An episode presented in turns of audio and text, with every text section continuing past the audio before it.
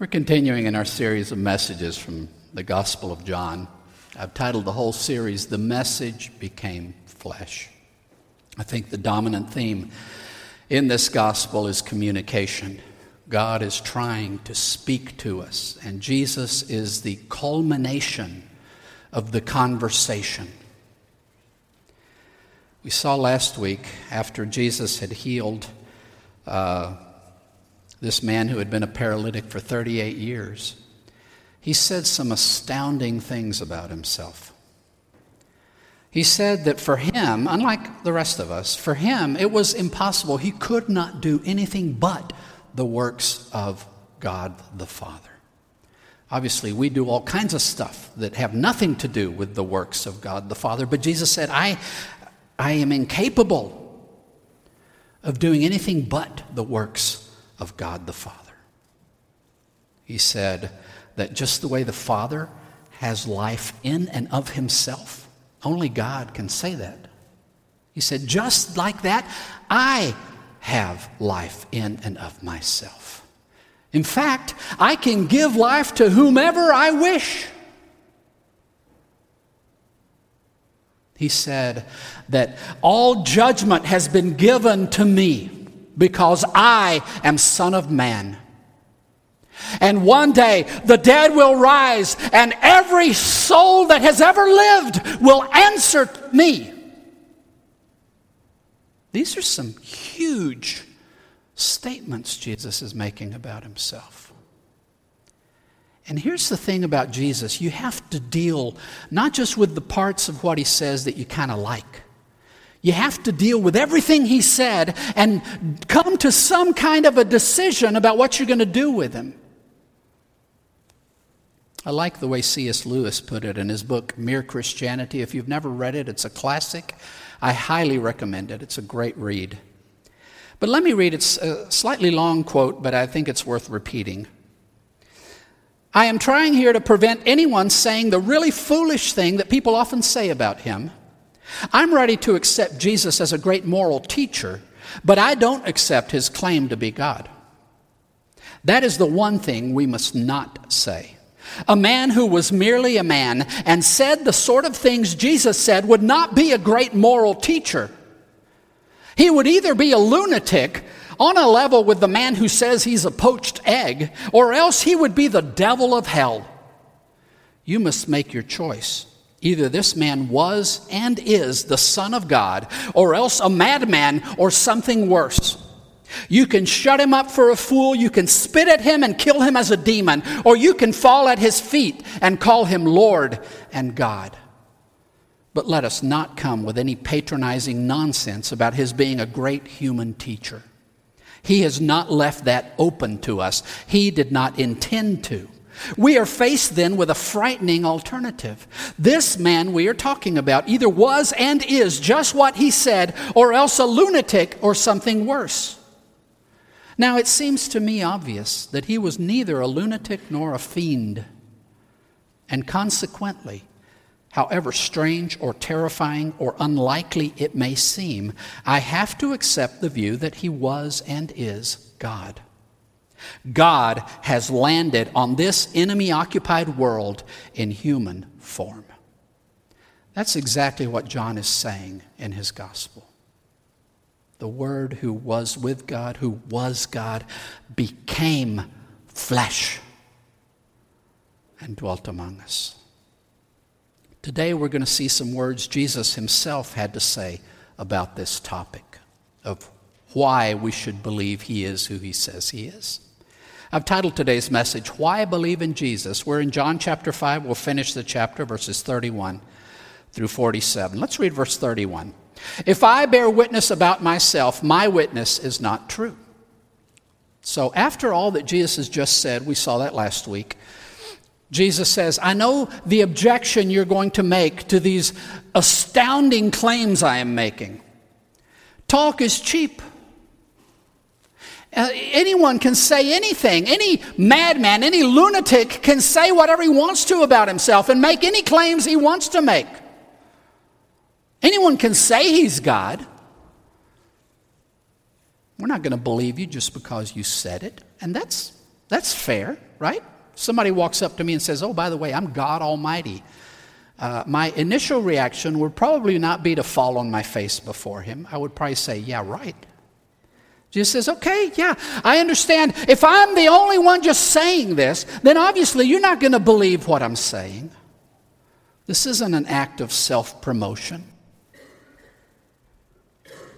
So, John, uh, Jesus begins to talk about things that bear witness and that confirm what he's been saying about himself. And this is a dominant theme in the Gospel of John the idea of bearing witness. And I love witness. In, in church life, we talk about evangelism, outreach. My favorite word to describe what we're up to is witness. Because uh, witness requires that you be a, a first person participant in what you are trying to share with somebody else.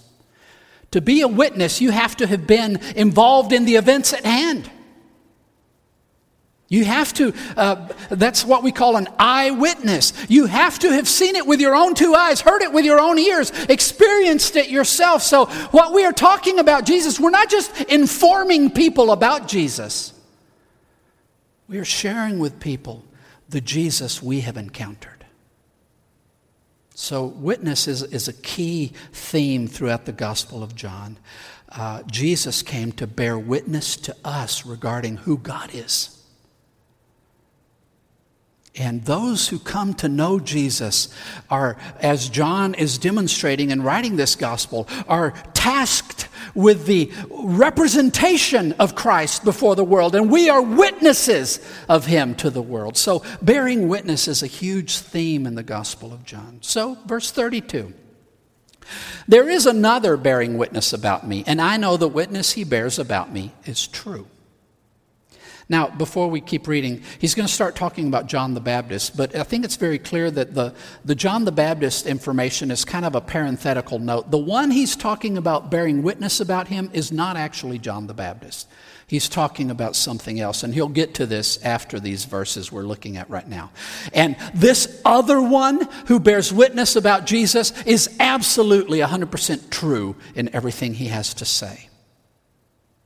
Verse 33 You have sent to John, and he has borne witness to the truth. Now, I am not receiving witness from a human, but I say these things so that you might be saved. That one was the lamp burning and shining, and you were willing to exult for an hour in his light. So, the first witness Jesus calls to support his claims is John the Baptist he says, You guys have sent to John and uh, looked into him, and uh, what did he tell you? Well, he bore witness to the truth. Jesus, when people came to, I mean, John, I'm sorry, John, when people came to him and said, Are you the Christ? He said, No, absolutely not. The Christ is someone I'm not worthy to fall flat on my face at his feet and untie the strap of his sandal. That is how much better than me he is. And when Jesus showed up, he pointed to him and said, That's the one. Behold, the Lamb of God that takes away the sin of the world. And many of John's disciples, he fed off to Jesus. He sent them off. Leave me, go follow Jesus. He must increase, I must decrease.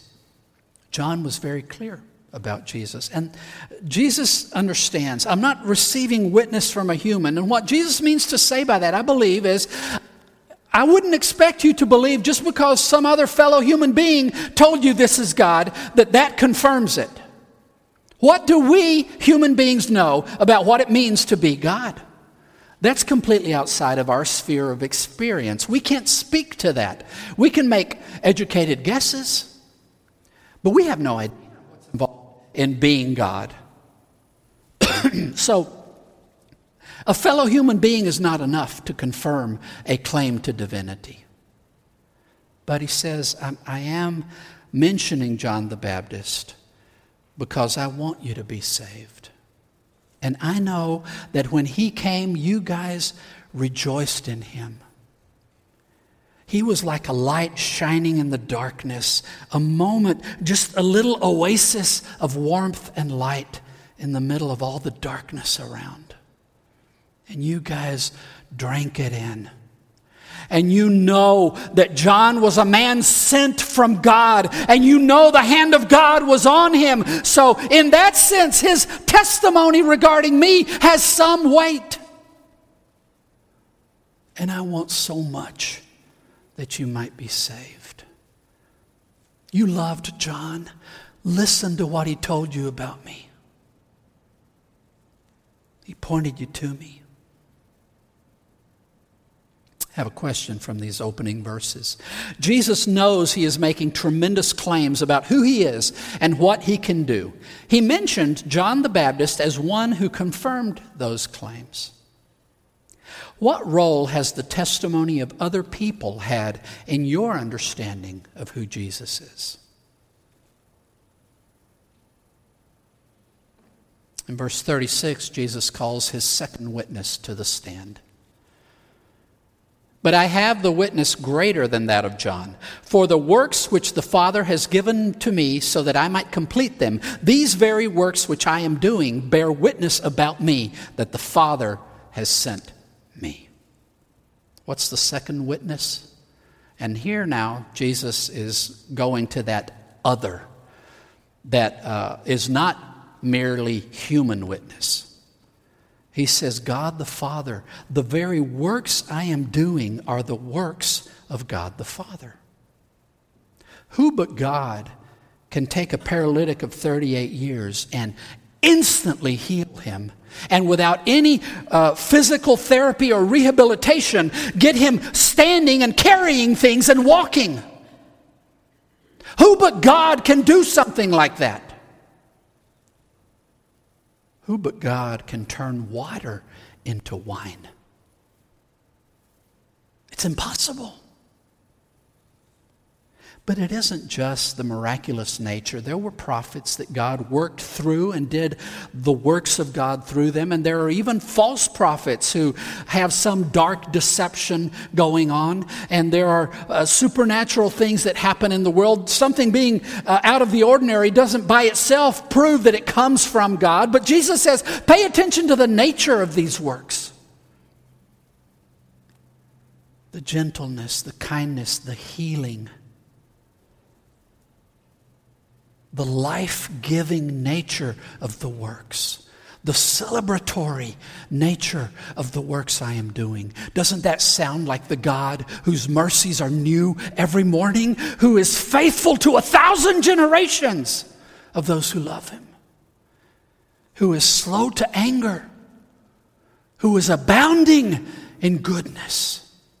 Don't the works Jesus has done correspond exactly with the God who has revealed himself through history? There is no contradiction at all. These works bear witness that the Father sent Jesus. I have a question from these, this verse. Jesus said that the very activity of God confirmed that he is who he says he is. How has God worked in your life to confirm to you who Jesus is? And Jesus calls his third witness, verses 37 through 40. And the one who sent me, the Father himself, has borne witness about me. You have never heard his voice, nor have you ever seen his form, and you do not have his message abiding in you because you are not believing in the one whom he sent. You scour the scriptures because you think you have eternal life in them. And these are the ones that bear witness about me. But you are not willing to come to me so that you might have life. Jesus said, John the Baptist confirmed who I am. The works I have done, the works of the Father, the deeds of God you have seen happening through me, those confirm that I am who I say I am. Finally, he says, the Father's words, not just his deeds, his words, his communications to you confirm that I am who I say I am. He harkens back to Mount Sinai when Israel encountered God in a powerful way. And no, they did not see his form, nor did they hear clearly his voice. They just saw the darkness engulfing the mountaintop and the, the lightning and thunder, and it terrified them. And they said, Moses, we cannot bear to be before God. You go up to the mountain and get word and bring it to us. And they never heard his voice, they never saw his form. Moses went and came back and brought tablets in which God, with his own hand, had inscribed words for us the Ten Commandments. And through the years of Moses' ministry, God communed with him and revealed to him the law that he shared with Israel. And God gave all of this to Israel through Moses. Jesus is saying the sacred scriptures that you are scouring because you are convinced that there is the key to eternal life in those scriptures. Jesus doesn't fault them for lack of interest in studying the Bible. They were scouring the scriptures, convinced that in them they would find life. And Jesus admits that is true. You can find life in the scriptures. You know why? Because these bear witness about me. Here's a misunderstanding about the Old Testament. Some people think of it as this covenant that's complete in and of itself, and it's got everything it needs for people to get along with God and each other. The first covenant was an incomplete covenant. If not, why did it have promise as a key element in it? If it was fully resolved, why point forward to something else? Why talk about a Messiah? Why did Moses say, God will send another prophet like me? You must listen to him. If Moses had given them everything they needed, why did he talk already about God needing to send somebody else? Why did God tell David he was going to use a descendant of his to establish an eternal kingdom of peace? If the Old Testament gave us all we needed? Why the promises of the Messiah and the promises of the restoration of all creation and peace flowing like a river. When is it going to happen? When is the lion going to lie down with the lamb? When will they not hurt or harm on all my holy mountain? When will that happen? The whole Old Testament calls out to somebody who will come and resolve what is not resolved. Jesus says, These scriptures cry out to me. They call out to me. And if you're scouring them seeking life, guess where that life is going to ultimately be found? Right here. But you are not willing to come to me so that you might have life. Three powerful witnesses the testimony of John the Baptist, the works of the Father, and the words of the Father, revealed over 1,500 years of history that God shared with the people of Israel. The entire scriptures cry out that Jesus is the answer to it all.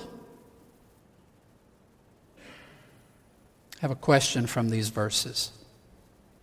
Jesus said that Scripture, inspired by God, confirmed that He is who He says He is.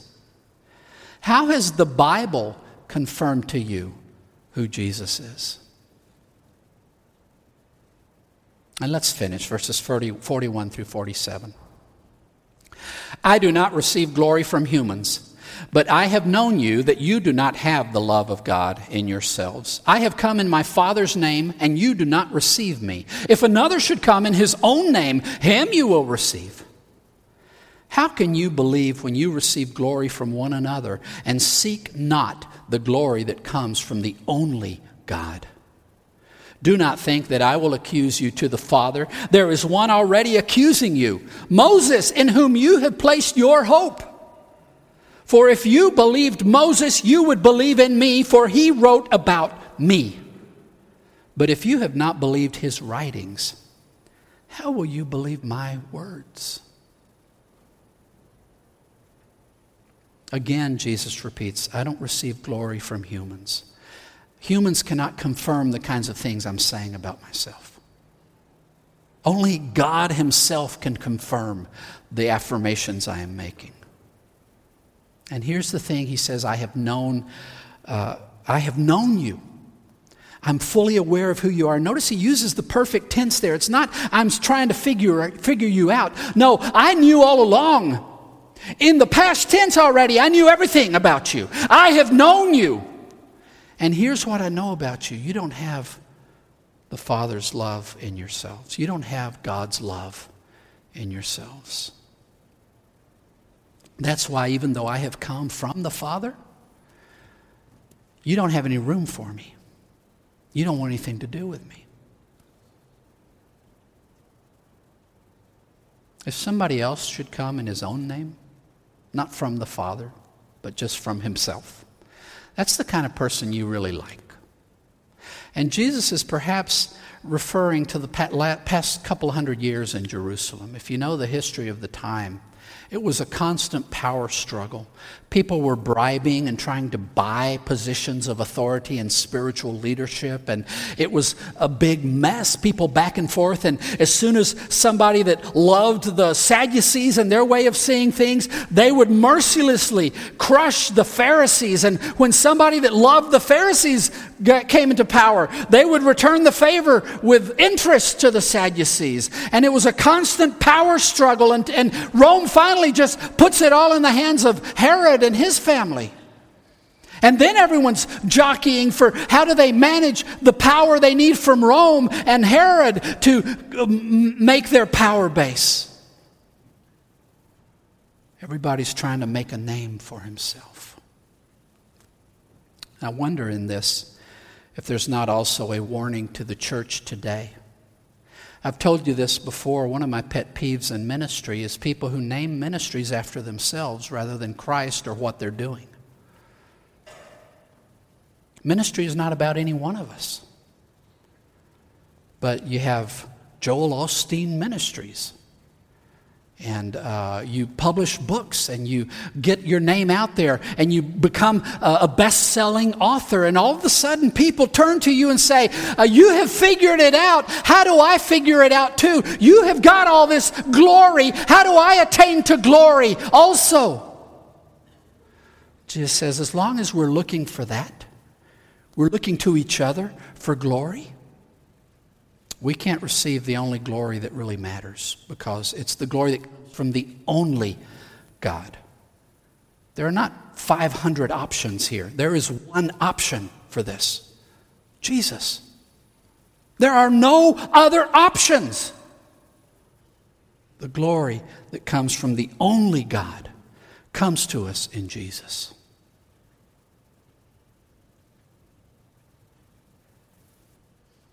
This dates really far back. Back in the Garden of Eden, when the serpent approached Eve and said, You know what? You don't need God for glory. Yeah, he created, your, created you in his image and likeness, and you are image bearers of God, and there's tremendous glory in that. But guess what? You can be God on your own. You can have your own glory. You don't need to get it from anybody you can be God. We have been chasing that lie since the Garden of Eden. That there's some expert out there, some guy out there who has figured it out. And if I just find the right person that gives me the right uh, series of instructions or the right secrets for success and the right way of viewing the universe, I will attain to this glory status and I will figure it out myself. I don't need God to give it to me, I can get it myself. That's the answer we're chasing after. Jesus says, as long as that's what you're looking for, I can't give you what I came to give you. Now he reminds them, yeah, I said, I'm going to judge everyone who's ever lived. But don't think that means that when you come before me in judgment that I'm going to be the one accusing you. Guess what? I'm the judge, I'm not the accuser. I'm not the one who's going to bring a case against you. I'm just going to make a judgment. You know who's going to accuse you? Moses. The guy you guys think you have all your confidence because of. In fact, the rabbis thought that at the final judgment, Moses would be an advocate on behalf of Israel before God. Jesus says the exact opposite. No. This Moses you claim, you reject me, but you claim Moses? You reject me, but you claim the scriptures that talk about me? Moses is going to be the one to accuse you, and he's going to say, They didn't listen to a word I said. I told them you were sending a prophet like me, and they had to listen to him, and they rejected you. I laid out for them, this is the righteousness of God that you do not attain to. And let them know God is going to fix that somehow. Let's establish this whole sacrificial system to be a, a word picture, an image, a visual of what Christ, God Almighty, is going to accomplish for you on the cross. Let me lay it out for you so that when the Lamb of God comes to take away the sin of the world, you will understand what's going on. And you reject it. You want none of it. Moses will be the one to accuse you.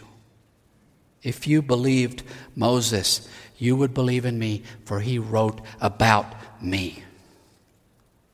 But if you refuse to believe his writings, how are you going to believe what I say?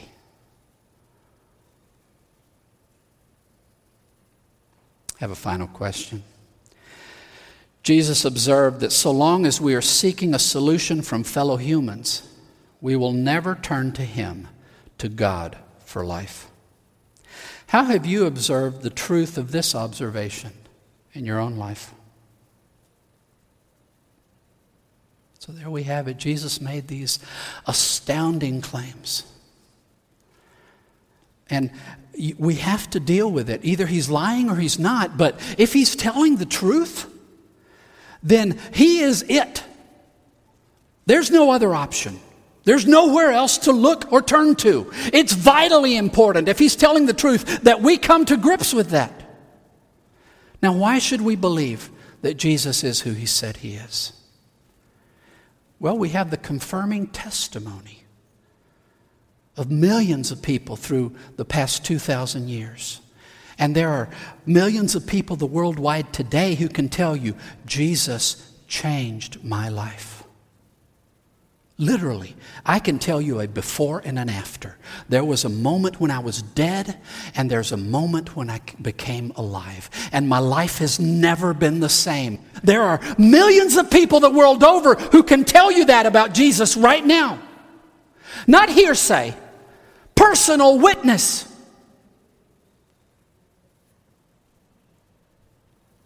There's the works he did. He raised himself from the grave. Somebody else didn't show up there at the tomb and wave a wand. He rose immortal from the grave by his own power. You might say, Well, I didn't see it myself. That's true. But we have the written record of those who did see it. And you know what? None of them got rich. None of them became powerful and influential in the world's scheme of things. They never got anything for it. So if they were lying, they didn't get anything out of it. And guess what? Almost all of them died a torturous death. And they were told, You can renege everything you're saying about Jesus, and we won't kill you. And they died. Why? Because they had seen Jesus who rose immortal from the grave by his own power and authority. And they believed that if he could do that, he was who he said he is, and nobody could take life eternal from them because Jesus had promised it to them. The works of the Father confirm who he is. And there are the words of the Father. Scour the scriptures, they were written over a thousand years before Jesus came, some of them. And even centuries before he came, we have intimate details of things Jesus had absolutely no control over. He was hanging on a cross when the guards decided to cast lots over his clothing. How did the prophet centuries before know that? The witness of Scripture confirms who he is. What more confirmation do you need?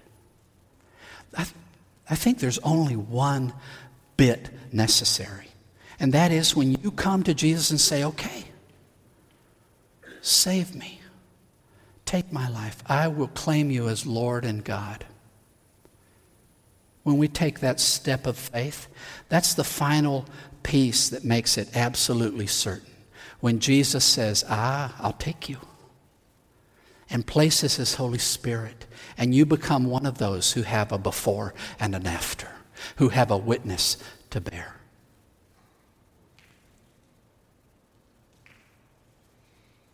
Please join me in prayer. God, thank you that even though we wrecked your creation, you didn't walk away.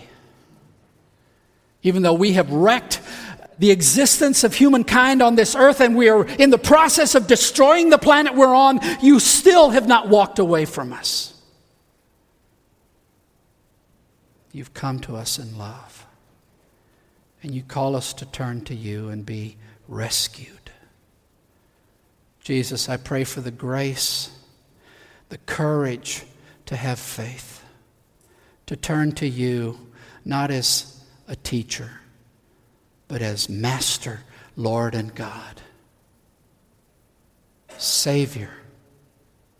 Jesus, grant us the life only you can give. Grant us the glory that comes from you. Give us life abundant and eternal. It's in your name we pray, Jesus. Amen.